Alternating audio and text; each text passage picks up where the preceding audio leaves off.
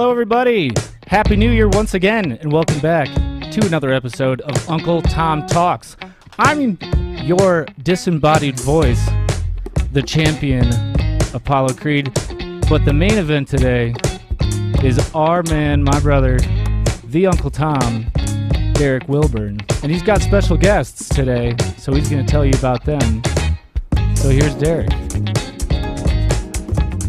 This is Uncle Tom Talks. This is going to be 12 rounds for the heavyweight championship of the world, coming to you from the mean streets of the west side of Colorado Springs, Colorado. I am Derek Over and I am your Uncle Tom. This show is produced back at the mothership by the one and the only, the two time defending champion. His name is Apollo Creed. And there he is, the former heavyweight champion of the world, Apollo Creed.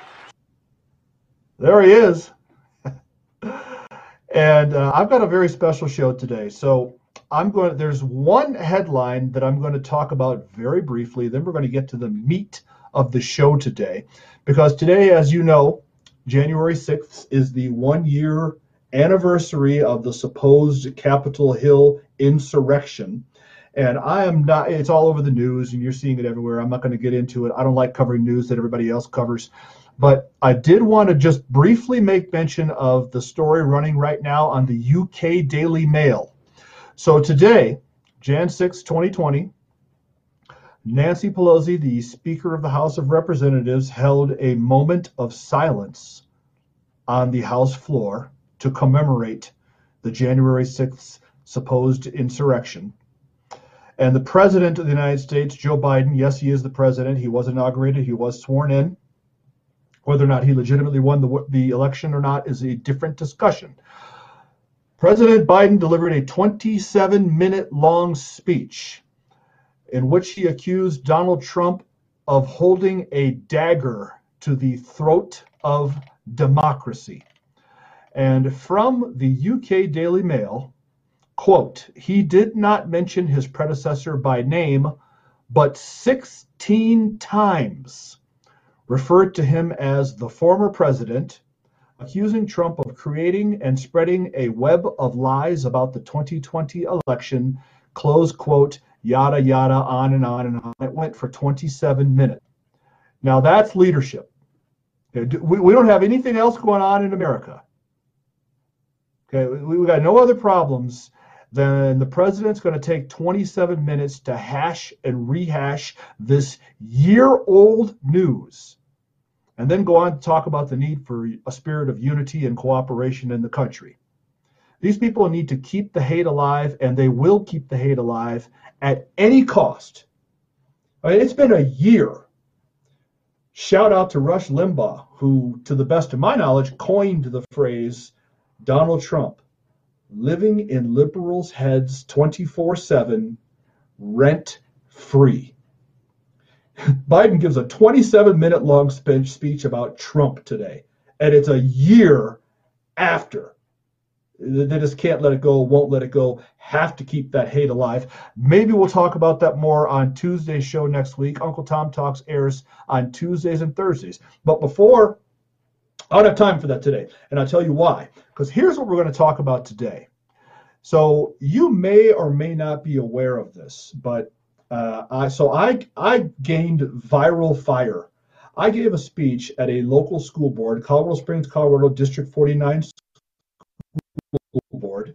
I'm going to have a guest on with me in a minute. They're with me that night. Uh, speech that caught viral fire. You've probably seen it. It's been viewed. Uh, God only knows. I don't know how many millions of times at this point, but uh, it was it was it was quite large on the internet. That speech garnered me a call from a producer at the Dr. Phil show. And I flew, the Dr. Phil show flew me out at CBS Networks, flew me to Hollywood. I hopped on a plane just a couple of weeks after that speech. Uh, they flew me out there. It was a whirlwind tour. I took a, a flight out of Colorado Springs at about four o'clock in the afternoon, landed in Los Angeles at about five o'clock in the afternoon because of the time change driver picks me up at the airport, takes me to Hollywood to my hotel. Uh, went down and had some dinner around six or seven. Went to bed. Got up in the morning. Got cleaned up. Driver picked me up at seven in the morning. Drove me onto the Paramount Studios sound lot. went to the Dr. Phil stage, uh, into the green room, went through makeup and all that stuff. On stage with Dr. Phil for two hours. Driver takes me to the airport, back on an airplane. I was in my car and back in my house 23 hours later. That's how it went. So um, I was on the Dr. Phil show. We taped this in um, mid mid late September. The show we taped just aired yesterday, and uh, we're going to talk about it. So rather than me, so I was there on the show. I was front and center, front 50 yard line, front row seats. So I'm really not uh, the best person in the world to critique the show, right? I'm a little bit too close. It's like proofreading your own work. It's like proofreading your own resume. You don't see your own mistakes. You got to bring in a fresh set of eyes, right? So that's why I've got a couple guests who are going to go through this with me. Now, we can't watch the entire Dr. Phil show. Um, we taped for two hours. We were on that stage for two hours. The show itself is an hour long runtime but with commercials, it's probably really 46 minutes, 42 minutes, something like that. So they have to chop it up and edit it up. And they chopped it up and edited it up in a way that didn't make me look great, in my opinion, to nobody's surprise. I mean, Dr. Phil, big Hollywood lib, uh, pals with Oprah. Uh, Hollywood, of course, is all liberals. So they're really not concerned with making a black conservative or any conservative look good I don't think I came off looking bad, but in a show like this, there was so they bring out this egghead uh, black USC tenured professor, big liberal, and he first say, and then they bring me out and I get the second say. They bring out one more on the other side, two on one, and then they bring out so each commercial break another person or two comes in. So by the end of the show, there's like eight of us out there, and we all gave as good as we got right? I made some good points. I delivered some body blows. I took some. We all did. All of the, or most of the body blows I delivered, the good, the, the really good lines that I got in, got edited out. They ended up on the editing room floor. None of that stuff made it into the final product. But what did make it into the final product aired yesterday, and they have posted a chunk of it onto YouTube uh, we've got about a 14 minute long YouTube segment from the CBS Dr. Phil Show YouTube page. This isn't me, this is CBS. This is what they put out for public consumption. What they put on their webpage yesterday and what they aired yesterday aren't exactly the same. They, they, they put some more juicy stuff on the web, probably to drive people to the live broadcast because that's where the money is. Um, that's where the ad sales are. But I'm going to bring out a couple of friends of mine, and we're going to dissect what they did put on the, the, the, the internet. And I haven't talked to my buddy, the two guys I'm going to bring on, I haven't teed this up with them. We haven't talked about it. I just told them, watch the clip, and then I want to have you come on the show and and chop it up with me. And you tell me what you see that I don't, because I recognize I have blinders. We all do. So uh, joining me this evening on Uncle Tom Talks are two more Uncle Toms. Pastor Nathan O'Neill, he's up there. He sits on the board of directors of my 501c3 organization, very good friend of mine, and Kendrick Davis, uh, local entrepreneur, businessman, uh, another born again local Christian, just like Nathan and myself, active in his church, uh, owns his own insurance agency, brilliant young man. I'm going to bring them both on right now. Creed, Add those handsome devils to this feed if you would. So there you go. All right. Now, those aren't a couple of faces that nations have gone to war over faces like those. Okay, that's a couple of good looking, good looking dudes. Not a lot of hair going on. not, no, not at all. so you've got Derek Uncle Tom left, Kendrick Uncle Tom center. You've got Nathan Uncle Tom right, making sure his uh, his camera is is angled correctly. And here's what we're going to do. So first and foremost, before we dive into the podcast, I want to have Apollo Creed, the two-time defending heavyweight champion of the world, put up image number. Creed, let's put up image number five. So to set this up, so if you go to the Uncle Phil website, or Uncle Phil, the Dr. Phil website, there is the posting. That, that that's the that's the screenshot they chose for yesterday's show clip. So to to they are not concerned with making me look good. Uh, Look at that. Look at so they they could have captured. I was out there for two hours. They could have captured any picture they wanted to and used it and superimposed it for the purposes of this YouTube video clip. Look at the one they went with. I don't know that somebody made a predetermined decision. Let's try to make the conservative guy look like a foaming at the mouth lunatic because they didn't ask me, but it sure looks that way to me. so that's how we're going to tee this up. So, uh, Nathan and Kendrick, here's what we're going to do. Uh, viewing audience, just as a way reminder, we haven't talked about this. This is purely organic. I haven't given them any marching orders. We're just going to roll this thing. It's uh, a little over 14 minutes long. It's cut number one. And Nathan and Kendrick, here's what you do. The heavyweight champion of the world, Apollo Creed, back at the mothership, has his finger on the button. If and when at any point during the runtime of, of this Dr. Phil clip, you want to speak, just say, Creed, hold it right there.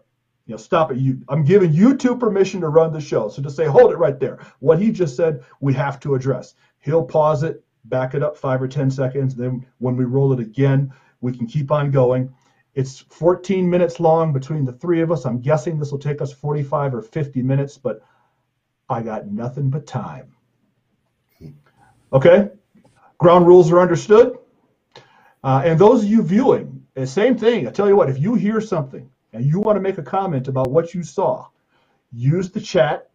I can't see the chat from where I'm sitting, but the champion of the world can, and he will buzz in my ear and say, "Hey, John from you know John seven seven three says thus and such," and we will address your comments live as we go. All right, if everybody understands, then Apollo Creed. Uh, anything you either of you want to say before we roll? No, I love how they made you look like angry black man, angry black conservative man. That was pretty cool. I would have done the same thing. It is kind of You funny know, because it's- you're the least angry person I've ever met. Kendrick, you know what? With friends like you, I, I got no. I got with friends like you, I got no use for liberals. Okay, in that event, two-time defending heavyweight champion of the world, knocked cold in the ring by uh, Ivan Drago. Bring up cut number one. From the political arena to school board meetings, the battle over critical race theory continues to heat up. Putting critical race theory into our classrooms is taking our nation in the wrong direction. My message to the Board of Ed stop indoctrinating our children. More than 20 states have introduced legislation that would limit teaching critical race theory. Tennessee recently passed laws banning the teaching of certain concepts dealing with racism A state bill has been labeled as the effort to stop critical race theory from Texas classrooms. Several states like Rhode Island and Missouri are considering bills that would stop schools from teaching more about concepts like sexism and racism. Governor Ron DeSantis is banning the teaching of critical race theory in all Florida schools. Telling my child or any child that they are in a permanent oppressed status in America because they are black is racist. Well, I've invited parents from coast to coast who have polarizing opinions on this controversial system of ideas and its impact on their children to discuss this hot topic on this stage. But before we meet them, I want to welcome an academic that I have an awful lot of confidence in. He's taught critical race theory for over 13 years. You've seen him here before. It's his belief that the concerns about critical race theory have been blown out of all proportion. Please welcome Race and Equity Director at the University of Southern California, Dr. Shaun Harper. Um,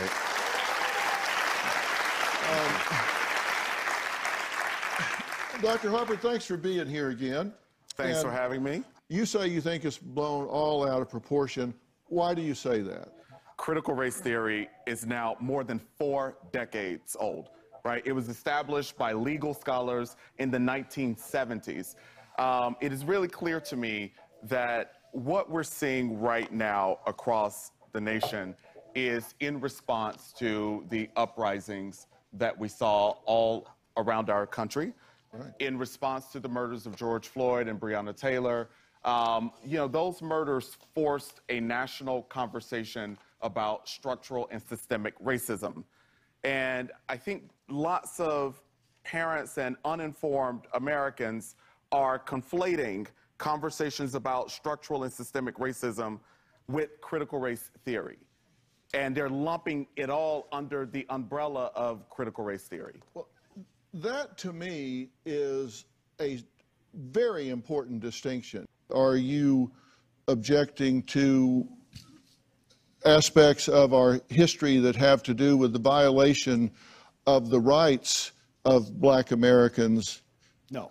No, earlier. what, what is it that you object absolutely to? Absolutely not. We, we should we must teach history. We should teach history, all of it, the good, the bad, and the ugly. Certainly, slavery was a blight on this nation, is a blight, and we need to make sure that all generations, uh, current and those still coming, know exactly what happened. Uh, that's why I'm not a fan of. Uh, we had a meeting at our school board about a Confederate flag being shown in the room. A teacher brought a Confederate flag into the room, and uh, some students got upset and they voted on whether or not to ban it. I don't want the Confederate flag banned. I want my children to see that flag. I want them to know about the atrocities that were committed on the ground beneath it. So I don't have a problem with the teaching of history. Uh, one of the issues with CRT is if it's coming to K 12, where's it coming from? Is this a, a, big brother? Is this a top down federal Department of Ed curriculum? Is this locally done? Is this state run? So, was there an actual proposal that someone was bringing to your school district to teach critical race theory specifically?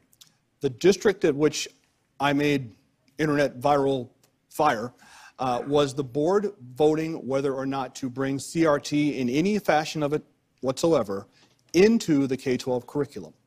Yeah, see, I'm Hold afraid it. that what was likely happening. So, okay, so before we let Dr. this egghead go off on his next rant, he said something he said several things that are very, very condescending. So what he said was, I'm afraid the parents and uninformed Americans. So you notice how he lumped them into the same, and this is what these academics do because I'm high and mighty, I understand everything, I have a level of understanding that you, average Americans, you, average parents, don't understand. And the idea that teaching history and teaching critical race theory is the same thing is absolutely fundamentally not true. History are matters of fact. History is provable, demonstrable. History is truth. It's not called critical race facts. It's called critical race theory for a reason, because theories and facts are not the same thing. It is theoretical. And anytime you want to teach my child theory, you know, it's called evolutionary theory for a reason. It's not provable. Nobody can prove that whales once walked around in Kansas.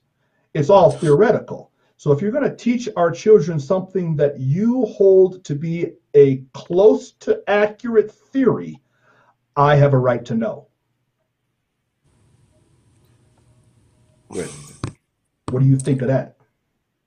So let me let me just chime in.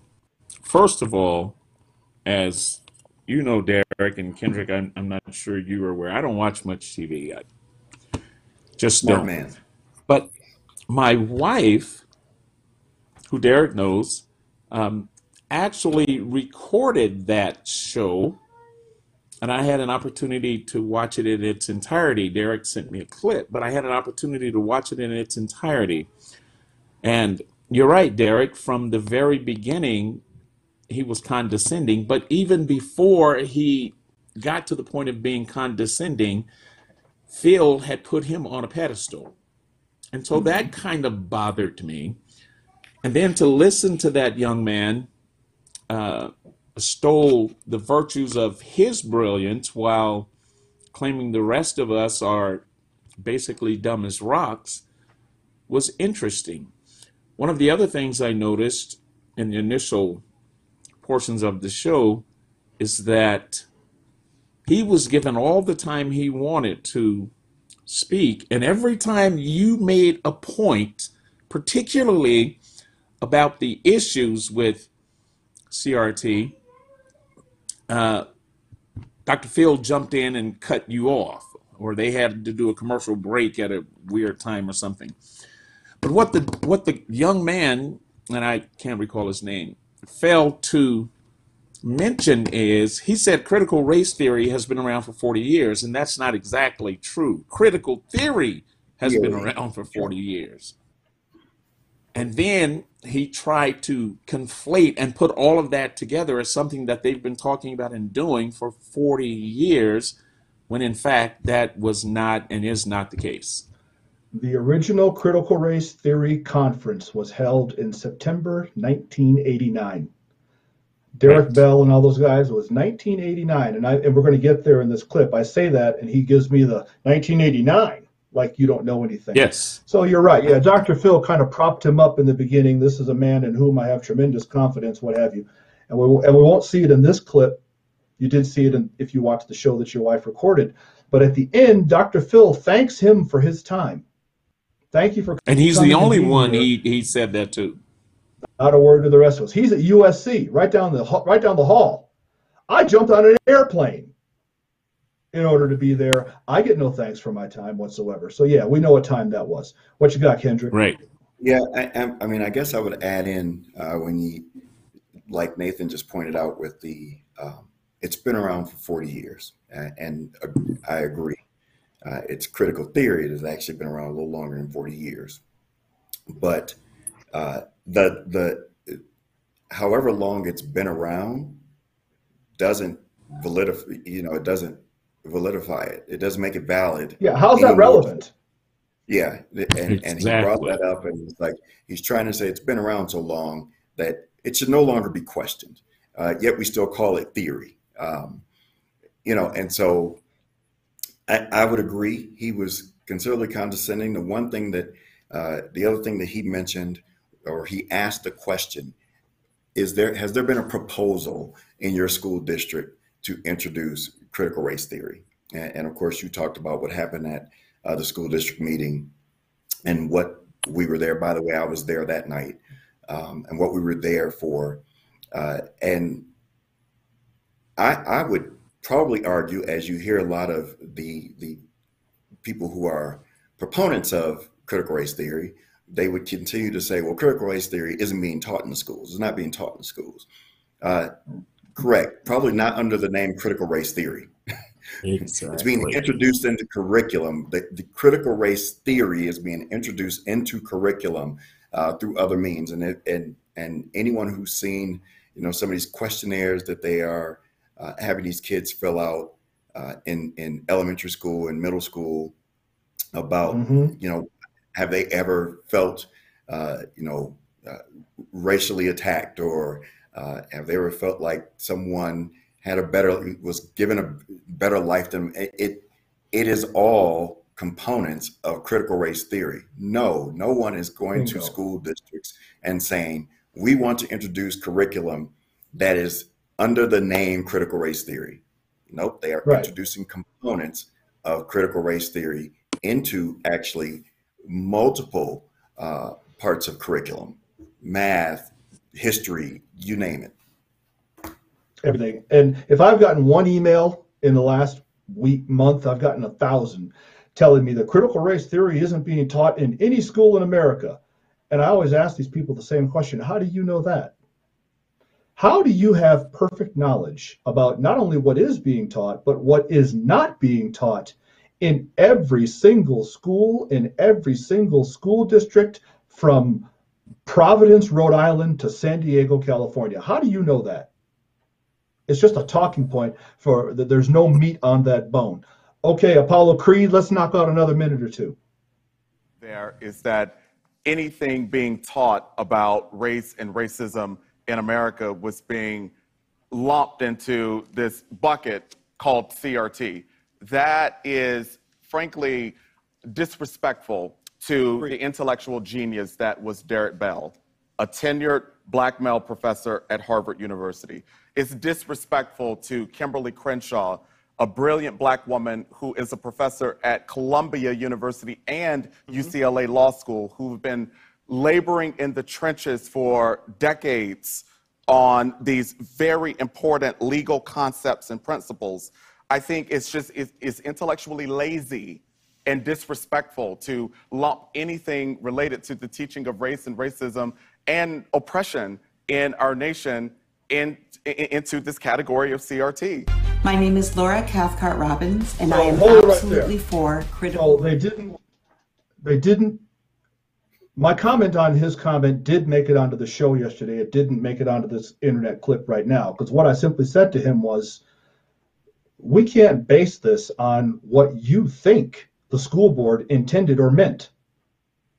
So he's sitting there, goes off on this this 30 second long rant about what he thinks the school board intends.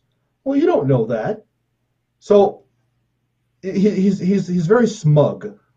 Smart. I think he's very smart. I think he's brilliant. Um, but he's very smug. He's very arrogant. Uh, he likes to hear the, hear the sound of his own voice. But the whole idea that, okay, we're, we're just lumping anything and everything having to do with race and racism into CRT. Well, that's not what the District 49 school board said that they were trying to do. And even if it were, he wouldn't have known that. He wasn't there. Kendrick and I were. So a lot of this is just, it's so based on assumptions, on high level assumptions about what people on the ground are actually doing. And this is liberalism. We at the top of the ivory tower know better what you little people on the ground need or what your children need than you do. This is what they do. They run things from far away. Yeah, if I can add, um, you know, something he said, and this was actually the second time uh, between the two clips that that he's made the comment about teaching race and racism and, opp- and oppression. Um, I, don't, I don't know if we need to be teaching about race, racism, and oppression. What we need to be teaching is here's what occurred in our in our nation's history. Uh, there were moments, there have been times where a group of people were, were oppressed. That is historically a fact. Uh, to be teaching today uh, about race, racism, and oppression in a in a current context, when we talk about systemic, uh, I always think that's a, a, a pretty humorous word to use um, because what what makes it systemic? Because the truth is, I, I, I believe that people gauge and they they apply that word differently. I, have actually had a conversation with someone who explained something to me that they thought they believed to them it was systemic racism, except it was one person being racist against them.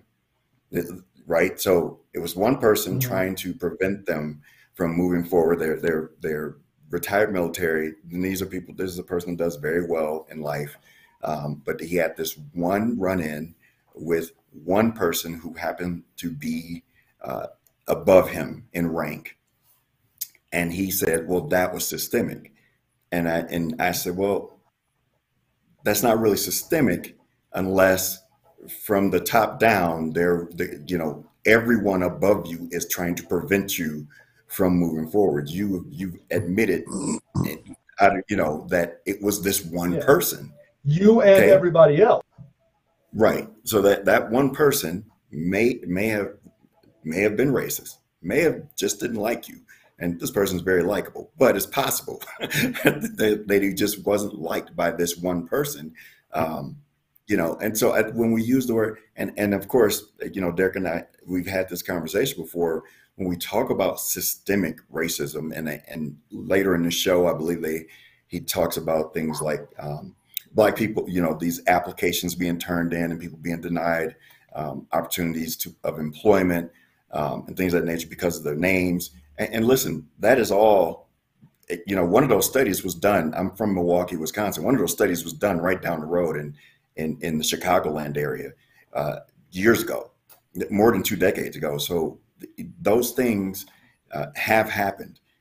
But to call them systemic would mean that every employer around is is is is failing to employ people with with traditionally Black American sounding names, or however you want to want to phrase that. Um, and that's just not that. That makes it systemic. It's not one company mm-hmm. that refuses. That, am I making sense?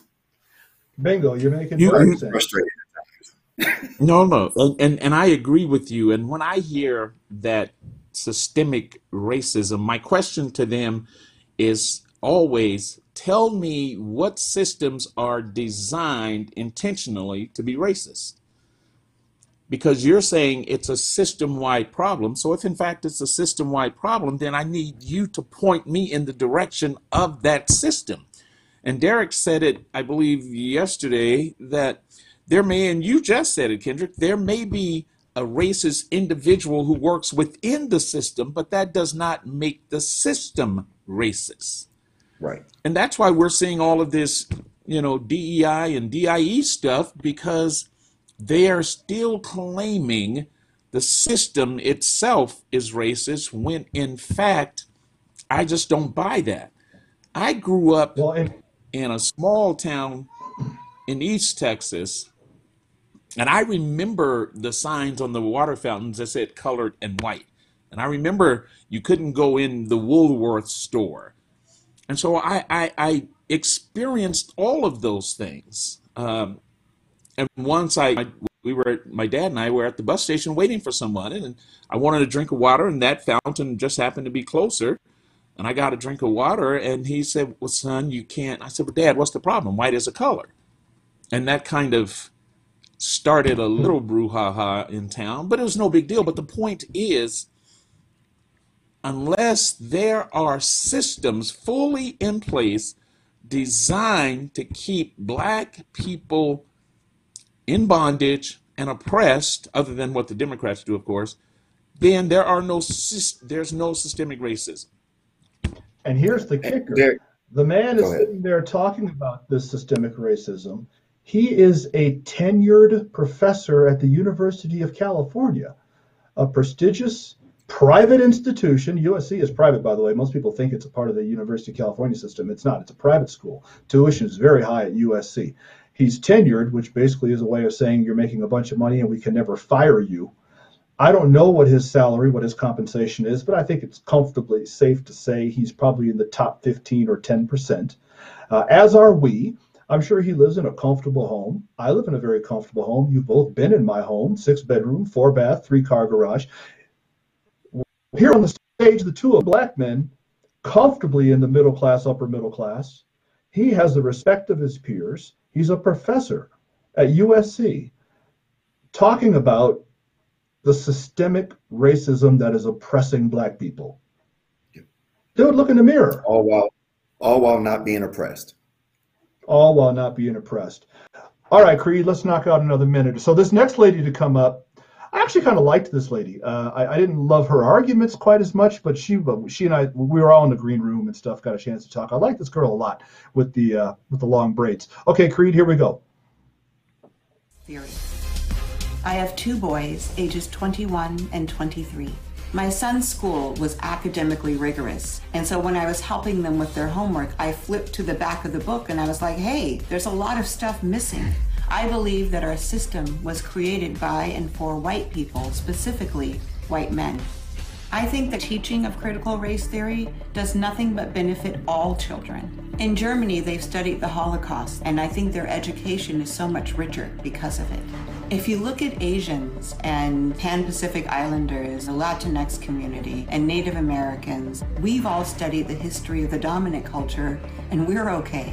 We need to understand critical race theory so that we have a better understanding of where we were and where we're headed. I say let people come to their own conclusions after studying this but let it be studied. I believe that in withholding information, people are doing more harm than good. You see the garage to the well, house she's standing in front of? Oh, thank you for having me. Um, you've been listening to everything we've been talking I about. Have, and I want to thank you for your definition. I did not understand that critical race theory was something that was taught at the university level only. So I just want to take that label off of what I'm addressing Mhm. because Sure. I think I think that it interferes. So what with- are you addressing?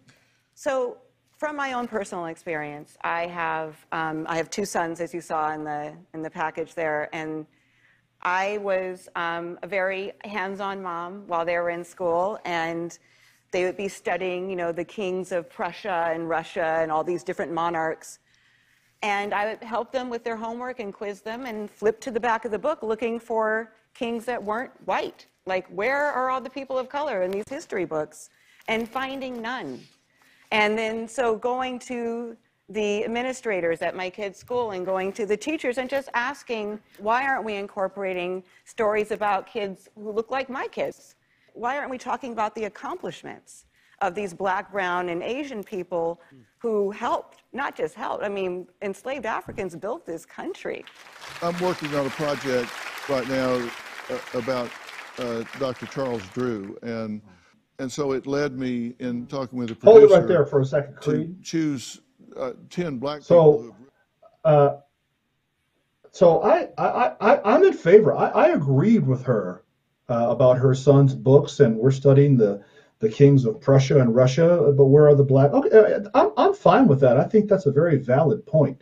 But let me ask you both this question: When someone says America was built by enslaved Africans, what's what's your reaction to that statement? You can go with Dr. Nathan. Oh, you're going to I, uh, answer it. I know Kendrick's trying to get away. I, I, I don't buy that. Um, research shows that black men and women were a part of the building process, but they were also paid. Now, the wages were menial, but they were paid. Um, the other aspect of that is, and you know, uh, what's Michelle Obama was big on that thing. She she repeated that in many many speeches that uh, America was built by slaves. As a matter of fact, you remember she said, "This house I live in," or something during the time they were in the White House. And I think the the idea is one to continue to push the narrative that black people have been and always will be forced into servitude without recognizing that some of the information that we're receiving about us as a people isn't necessarily accurate.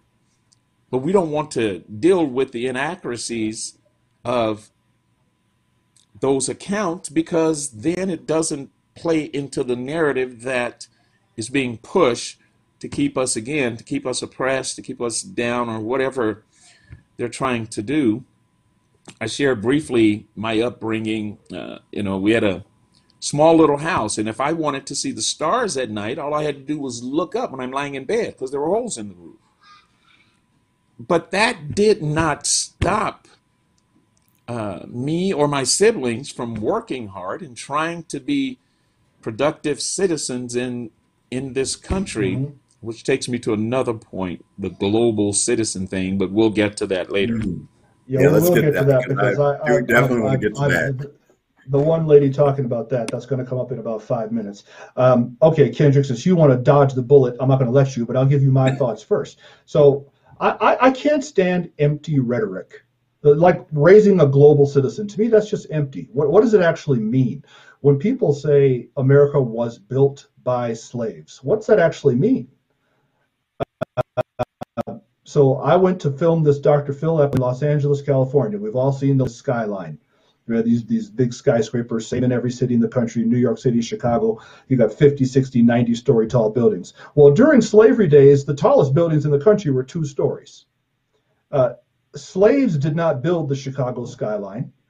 Uh, they laid down the transatlantic cable in 1858 so they could communicate by telegraph from the New World to England. The incredible documentary, if you've never seen it. Uh, slaves didn't do that. The house that I'm living in right now and talking to you guys via an internet connection, slaves didn't do that. Uh, so I just don't understand what I, I don't know what it means. Slaves built America. I drove So- today on Interstate 25. It was not built by slaves. I, so I just don't know what it means. I, I think when you hear that phrase, slaves built America, whatever that means, um, I think that it's in reference to infrastructure, right? So, so uh, we talk about because the truth is, in the North, there were no slaves, right? They, they, there were right. there were there were no slaves, and so when you look at uh, you know, Boston uh, and and other parts of Massachusetts and New York, uh, there, there were no slaves that that built, and I shouldn't say there were none, but it's it's uh, far less slaves were used to build infrastructure in places like that because those states didn't have slavery. Um, and and I, so when you hear people say it was built by slaves, they're talking about infrastructure. Uh, and if you want to look at, you know, railroads, there were Asians that were part of building railroads. There were indentured Irish that, right? When you look at actual infrastructure building uh, in the early early colonial days, um, there weren't just black African slaves helping produce and build those things. Um, you know, it, it, takes an engineer to build a home, right, or, or an architect uh, to, to, lay the plans out. Uh, there, there, were just more people involved uh, in in building up the original, the early infrastructure of the United States, and it, to, to it's as he, I'll use a, a, a term he used, it's intellectually lazy um, Bingo. to just say I should have said that. America. Very that, that you, you know what we've been talking about it three and a half minutes. You just summed it up in three and a half seconds. It's simply intellectually lazy. It doesn't mean anything. It really you, you can't define it. It's just lazy. All right, Apollo Creed, hit it. contributed to American history. Dr. Charles Drew, who's the father of the blood bank, Shirley Chisholm, uh, the first black woman elected to Congress, uh, Claudette Colvin, uh, at age 15, refused to sit at the back of the bus. This was before Rosa Parks. Uh, Bessie Coleman, uh, world's first licensed black pilot. Uh, Ethel Waters, first black American to star in her own TV show back in 1939. Gordon Parks, first black American on the staff of Life magazine. Alvin Ailey, uh, globally renowned dancer and choreographer. Uh, Jane Bolin, 1939, uh, first black female judge in the entire country. Benjamin O. Davis Sr., first black military general. Uh, Dr. Rebecca Lee Crumpler, first black female doctor in the United States. They're not being taught about in the curriculum. Why, why is that happening? Yeah, so part of it is that we don't do a good enough job of teaching teachers the truth about America's racial history. And you can't teach what you don't know. So there's, there's that. I have enormous appreciation for history, but I also want us to teach the truth about the contemporary disadvantaging of communities of color. Not, I, I, I want to be very thoughtful here. I don't want my people to be only seen as victims. But I do think that we are doing a disservice to our democracy when we fail to help students understand that racism is not just a historical thing, it's not just a thing of the past, mm-hmm. but there are far too many systems and structures that continue to cyclically reproduce racially disparate outcomes among people like of color what? on just about every pause. metric in our nation. Pause, Creed, pause. okay. Yeah, name, name systems and structures. Uh, yes. Uh, so I love where he went uh, here. So let's let's break down a couple things. He he started talking about systems again. Um, I would I would ask you know who controls those systems that that he think uh, he believes are holding people back, um, and, and and he wants to talk today about those things that are in place that listen I'm, I am as I've already mentioned I am from the city of Milwaukee Wisconsin there's been documentaries made uh, uh, about how poor the public school system is in Milwaukee Wisconsin right uh, and and um, all I can tell you is in the city that I was born and raised in every every member of city council in the city every member is a Democrat the mayor is a Democrat all, my entire life. They, they've all been Democrats. And this is not, you know, bash Democrats, but when we want to talk about systemic issues, um, I, I, go back to who's in control of these these systems that we think are holding us back. Uh, it, the the school boards. So Milwaukee has one major uh, school district, the Milwaukee Public Schools. Uh, so it has one board, right? If if I've already told you the makeup of the city council, and we call them aldermen, and I've already told you the makeup of the the, the mayor the the, the mayor. Um, it's probably pretty likely that everyone serving on school board is of a similar slant, right? And and, and so he's he's although intelligently, and I don't deny this guy's intelligence. Um, I think he uses it as a weapon, quite honestly.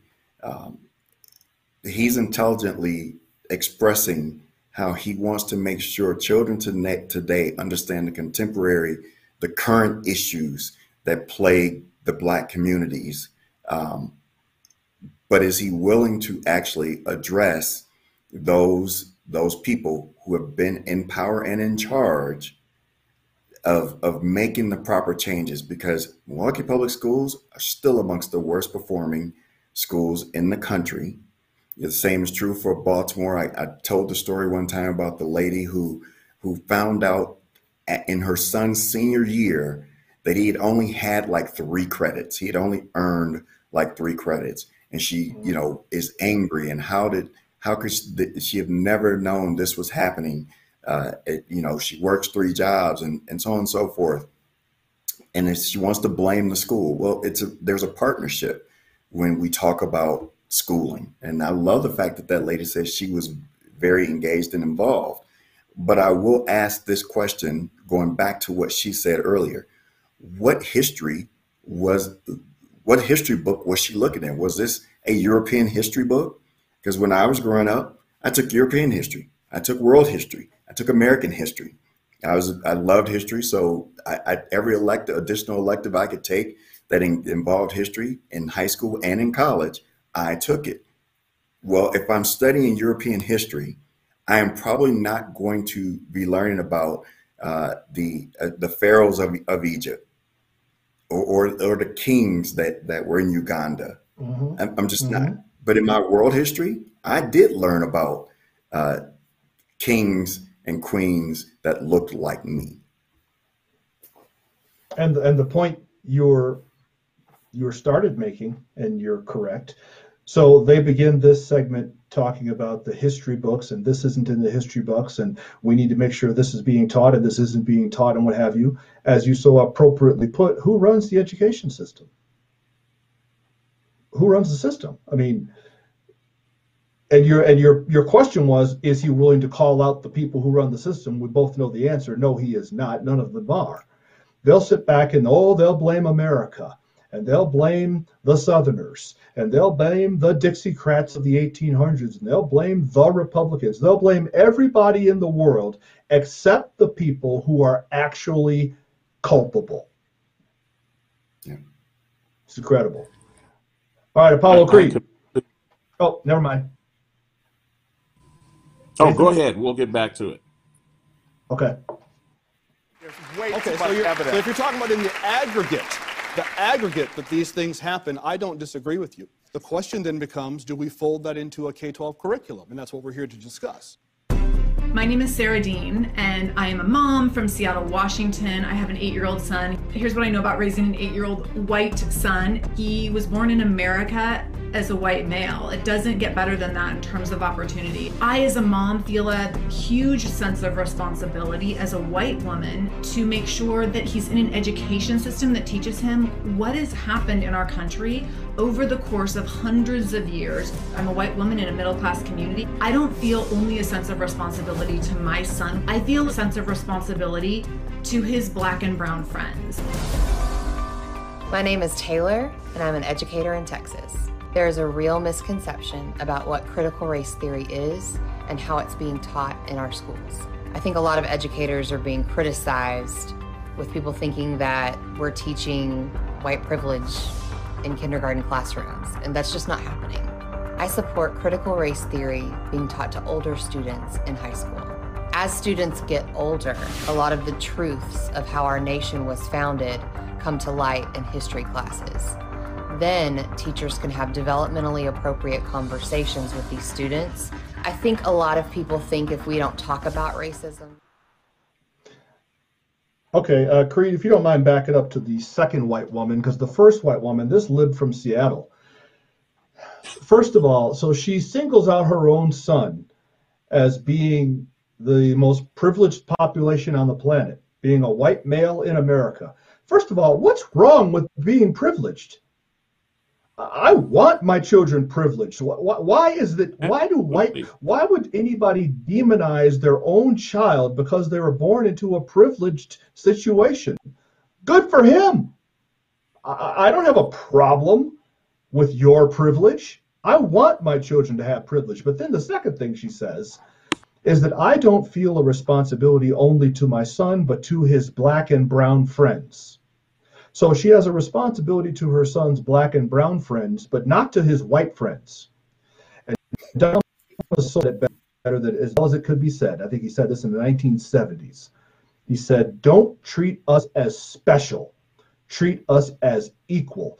What like this woman think is that she has a special responsibility to his black and brown friends because we're different because our ancestors were enslaved 160 years ago, she has to treat us differently. Treat us as equals, not as specials. I completely agree. Um, certainly, I, I, I found that remark that she made uh, in terms of her responsibility to be rather off putting because, again, it goes to the fact that she is saying, I, as a white person, have to take care of them. I'm responsible for them. Now, she tried to spin it in a different vein, but that's exactly what I got out of that statement. And I, I, I was kind of put off by that because that's the very thing, supposedly, that they're trying to get away from with CRT. And yet, everyone, at least on that side of the aisle during that conversation, agreed with what she was saying. You, you just can't have yeah. it both ways. Yeah, they don't see it. They don't see it. The black people need our help. Black people need me. Yeah, and that is that's oh, so true. Ahead, Where did you want me to put it? Uh, at the beginning of the second blonde woman, because I kind of talked over her, trying to trying to get your attention. And this woman is a I couldn't teacher. hear you. It was my fault. I don't know why I couldn't hear you. What? I'm an educator in Texas. There is a real misconception about what critical race theory is and how it's being taught in our schools. I think a lot of educators are being criticized with people thinking that we're teaching white privilege in kindergarten classrooms, and that's just not happening. I support critical race theory being taught to older students in high school. As students get older, a lot of the truths of how our nation was founded come to light in history classes. Then teachers can have developmentally appropriate conversations with these students. I think a lot of people think if we don't talk about racism, that it'll just go away. Let's be honest racism is deeply rooted in our nation's history, and it needs to be discussed. Yeah, keep the past Taylor, alive. I believe our, our kids need to know the whole story. I, I do agree. We're raising global citizens here.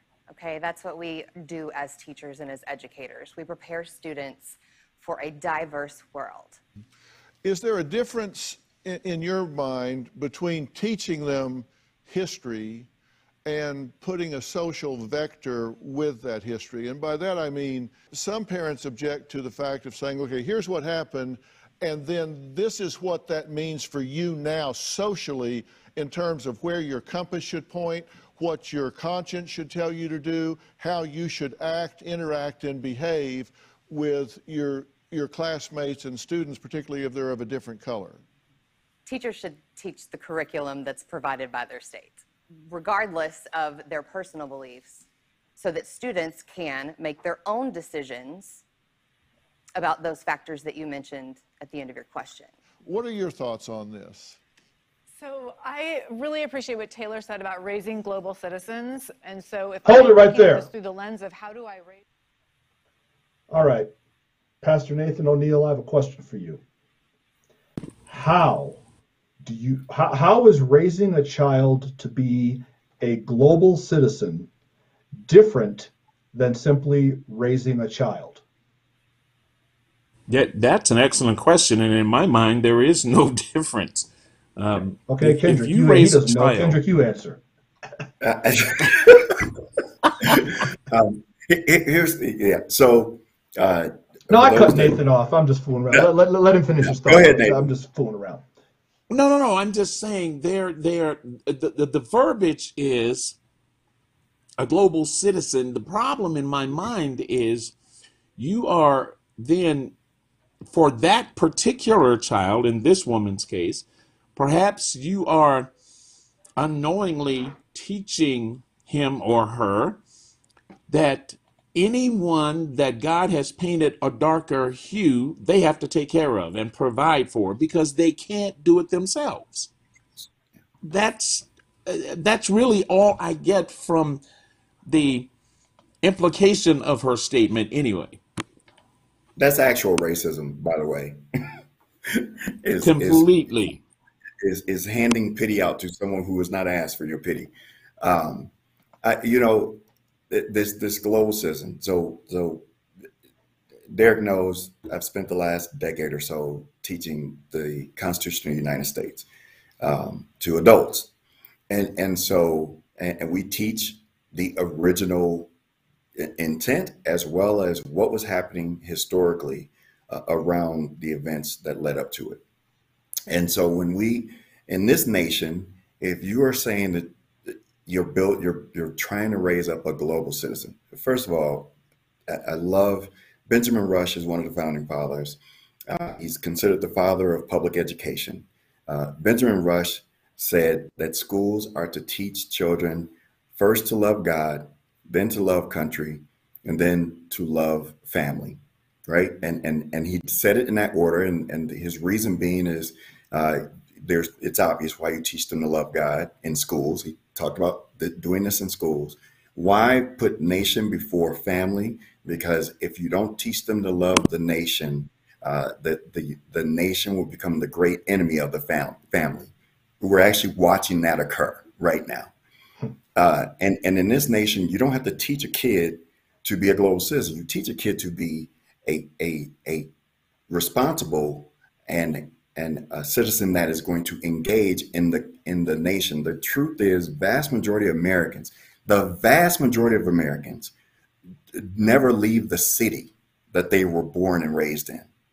A large number. So you're teaching them to be global to what? The the ten city block that they're never going to escape from or leave from. Uh, but we are the great melting pot you want to teach a kid to be a global citizen, teach them to be a great American citizen, and they are going to interact with people from every part of this globe of the world. You don't have to teach them to be a globe, whatever that meant. I, I, when I heard that yesterday, I watched that, that clip uh, and I heard that I'm like, what are you, what are you talking about? I do appreciate that the one lady said, teach the curriculum that you're provided don't you know she kind of went away from i'm not going to teach how i feel about a specific subject. But in bringing in critical race theory which she supports you're going to bring in your own emotional um, baggage with with that so. And she mentioned kindergarten. So we're, we're all born citizens you roll up with a little 10 month old baby in a restaurant and get in that baby's face and start smiling, make a goo goo gaga noises or whatever. It doesn't matter what color you are, that baby's going to smile. That baby's going to laugh. That baby's going to giggle if you tickle her feet. Doesn't matter if you're Asian and the baby is black, none of that matters. There are no racist kindergartners, not one. Doesn't happen until they get turned into something other than that. So we're all born global citizens and we're turned into something else. But I don't even know what a global citizen, frankly. Uh, it's, it's just, it's rhetoric without any sense behind it. I'm raising my child to be a global citizen. Well, of course they're citizens of the globe. What else are they citizens of? Uranus? I mean, yeah. roll it. That appeared to be where some of their heads were, by the way. as a global citizen in a way that he can be conscientious of our history, then I have to look at how am I raising a child that can be a critical thinker. And when it comes down to critical race theory in school, we're looking at teaching our children how to be critical thinkers and how to interpret data and research and history in order to then take that into leadership across all organizations and across the globe. Yeah, because we're raising adults, not children. Exactly. Right. As adults, we write on the slate of who our children are. And our teachers are with our children 40% of their waking hours. So that's really important, uh, what they're saying to our children. And as, as parents, uh, you know, we should pay attention to that and have our voices heard about what's being said. And I would suggest this if you do have opinions about this one way or the other, you know, don't run up the stairs at your school with your hair on fire uh, hysterically. you know, go in and ask and find out what's being taught. And if somebody says, you know, CRT or whatever, find out what they mean by that. You know, look at the curriculum, see what see what is actually being taught, and respond to the actual substance of what's being taught. You have a right to weigh in. And we ran way over today, and I'm going to put what doesn't make it in the show today on the website. Stop indoctrinating our children. Critical race theory. It's been branded a poison in your child's classroom. Enslaved Africans built this country. We are pitting our children against each other based on the color of their skin. New Dr. Phil. well, let me just arguments. Uh, go ahead. Right. Uh, and I was going to say, I just wanted to go back a few moments in, in, in the clip because, and I thought Kendrick was going to, to mention it, but when when Dr. Phil said, so how do we teach these folks and use this to then impact our world socially?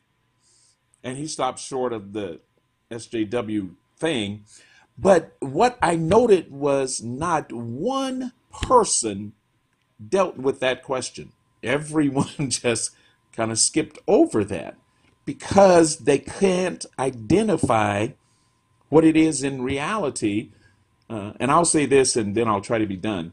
The problem I had with the, the young man, the professor, dude, was well, there were several but one one was that the more he talked, the more he tooted his own horn. And then it got to the point in my mind, and, and, and again, my wife and I were talking, and I said, It seems to me, fully understanding he has tenure, I said, It seems to me, though, the reason he pushes critical race theory is because if that goes away, so does his job.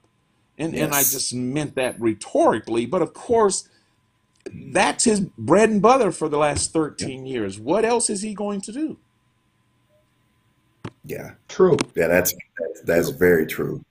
Um, it's, in, I, it's, know, it's, will, it's, in his and a lot of other people's better interests to keep the hate correct. alive as long as they can. Yeah, and and I'll say this, and and uh, you know, Derek and I, you know, Derek Derek makes the comment that that racism is on life support.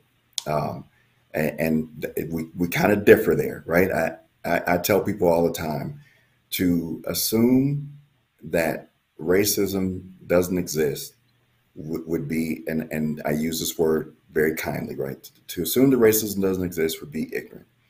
To assume that racism exists in everything would also be ignorant. Racism, as I've said many times, is a spirit. If you're in if you're in Africa, uh, black people are, are fighting and killing black people. It's called tribalism. Uh, if you're in if you're in uh, China, right? There's this group of people called the Hmong. They're they're the, kind of the oppressed group in China, but they look like all other Chinese, right? It, it is a spirit that exists, and and we are until until God calls us all uh, you know, until until the great rapture and revelation takes place, um, racism, the spirit of racism, will always exist on this planet. Uh, we are not. We're never going to eliminate. And I believe that's what. Th- there's this attempt always by humans to try and create utopia without understanding th- there's no such thing as long as humans are part of it. We, we, they, we cannot mm-hmm. create a perfect, perfect society. And I'll end by saying this my first best friend in kindergarten was a white kid. I would spend nights, I would go over to this kid's house. He'd live in my neighborhood. I would go to his house. I would spend nights at his house. My closest friends from college, one is a Bolivian, one is Filipino, three or four of them are white. One one is a black kid from Detroit, or he's not a you know we're fifty something now. But my point is, uh, you teach you you should be teaching your kid to look at all people as people, not the color of their skin, as Dr. Martin Luther King said, the content of their heart. If you my my mom raised me up telling me that all people are just people and so I've had Hispanic friends growing up. I've had Asian, every every color in the rainbow. Uh, I've been friendly with. I've had relationship with, and I've never once said, "I will not be your friend because you're white. I will not be your friend because you're Hispanic." I've never known that in my life. And I think when we talk about this global citizenship or whatever the case may be, as we're talking about critical, you don't need to treat, teach any group of people that they're perpetually oppressed or any group of people that they are perpetually uh, in charge, if you will. That that is that is the wrong thing, and that is what critical race theory does. I don't care what how they try to spin it. It is teaching one group you are bad, and one group you are oppressed, and the bad people need to make up for oppressing you. And it doesn't offer any prescriptions it, it doesn't offer any solutions. It doesn't offer any ways of healing. So it's bad enough to just tell one uh, group you're the oppressors, one group you're the oppressed, but then it ends.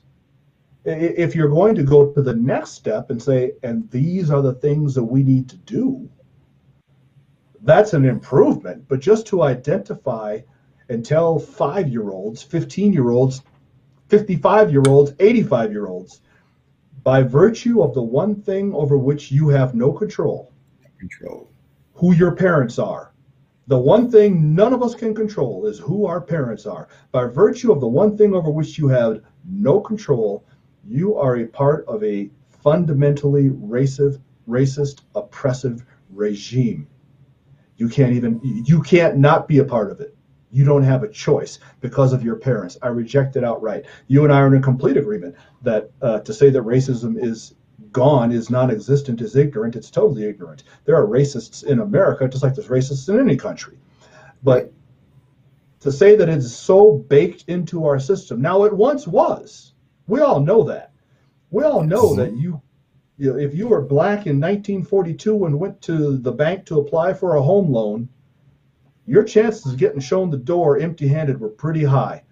But they insist on living as if we still are in 1942 when we're not.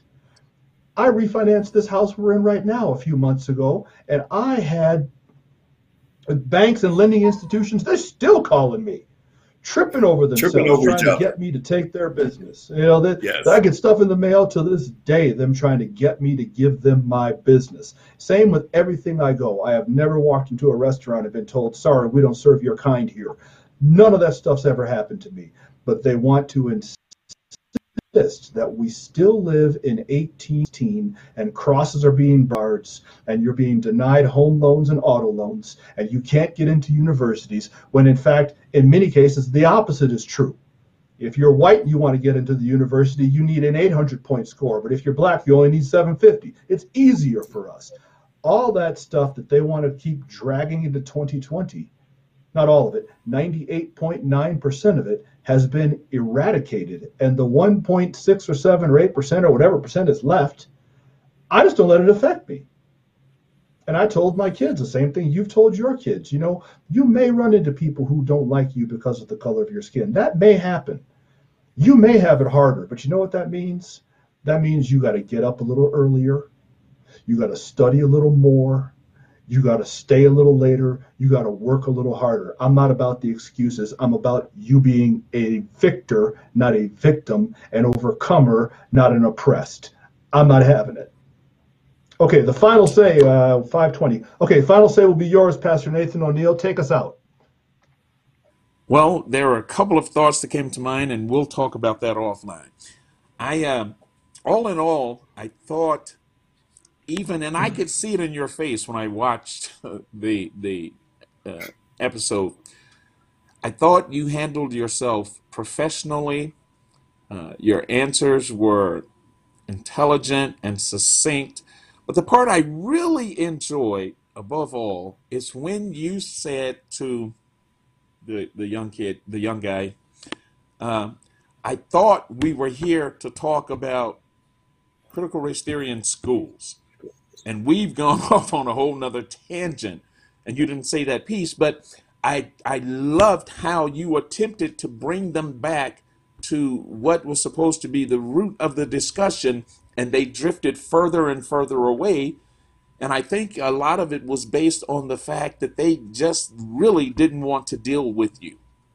I could be wrong i could be biased because you're my friend my brother i love you but I think that had a lot to do with it. They just didn't want to deal with you. I think so.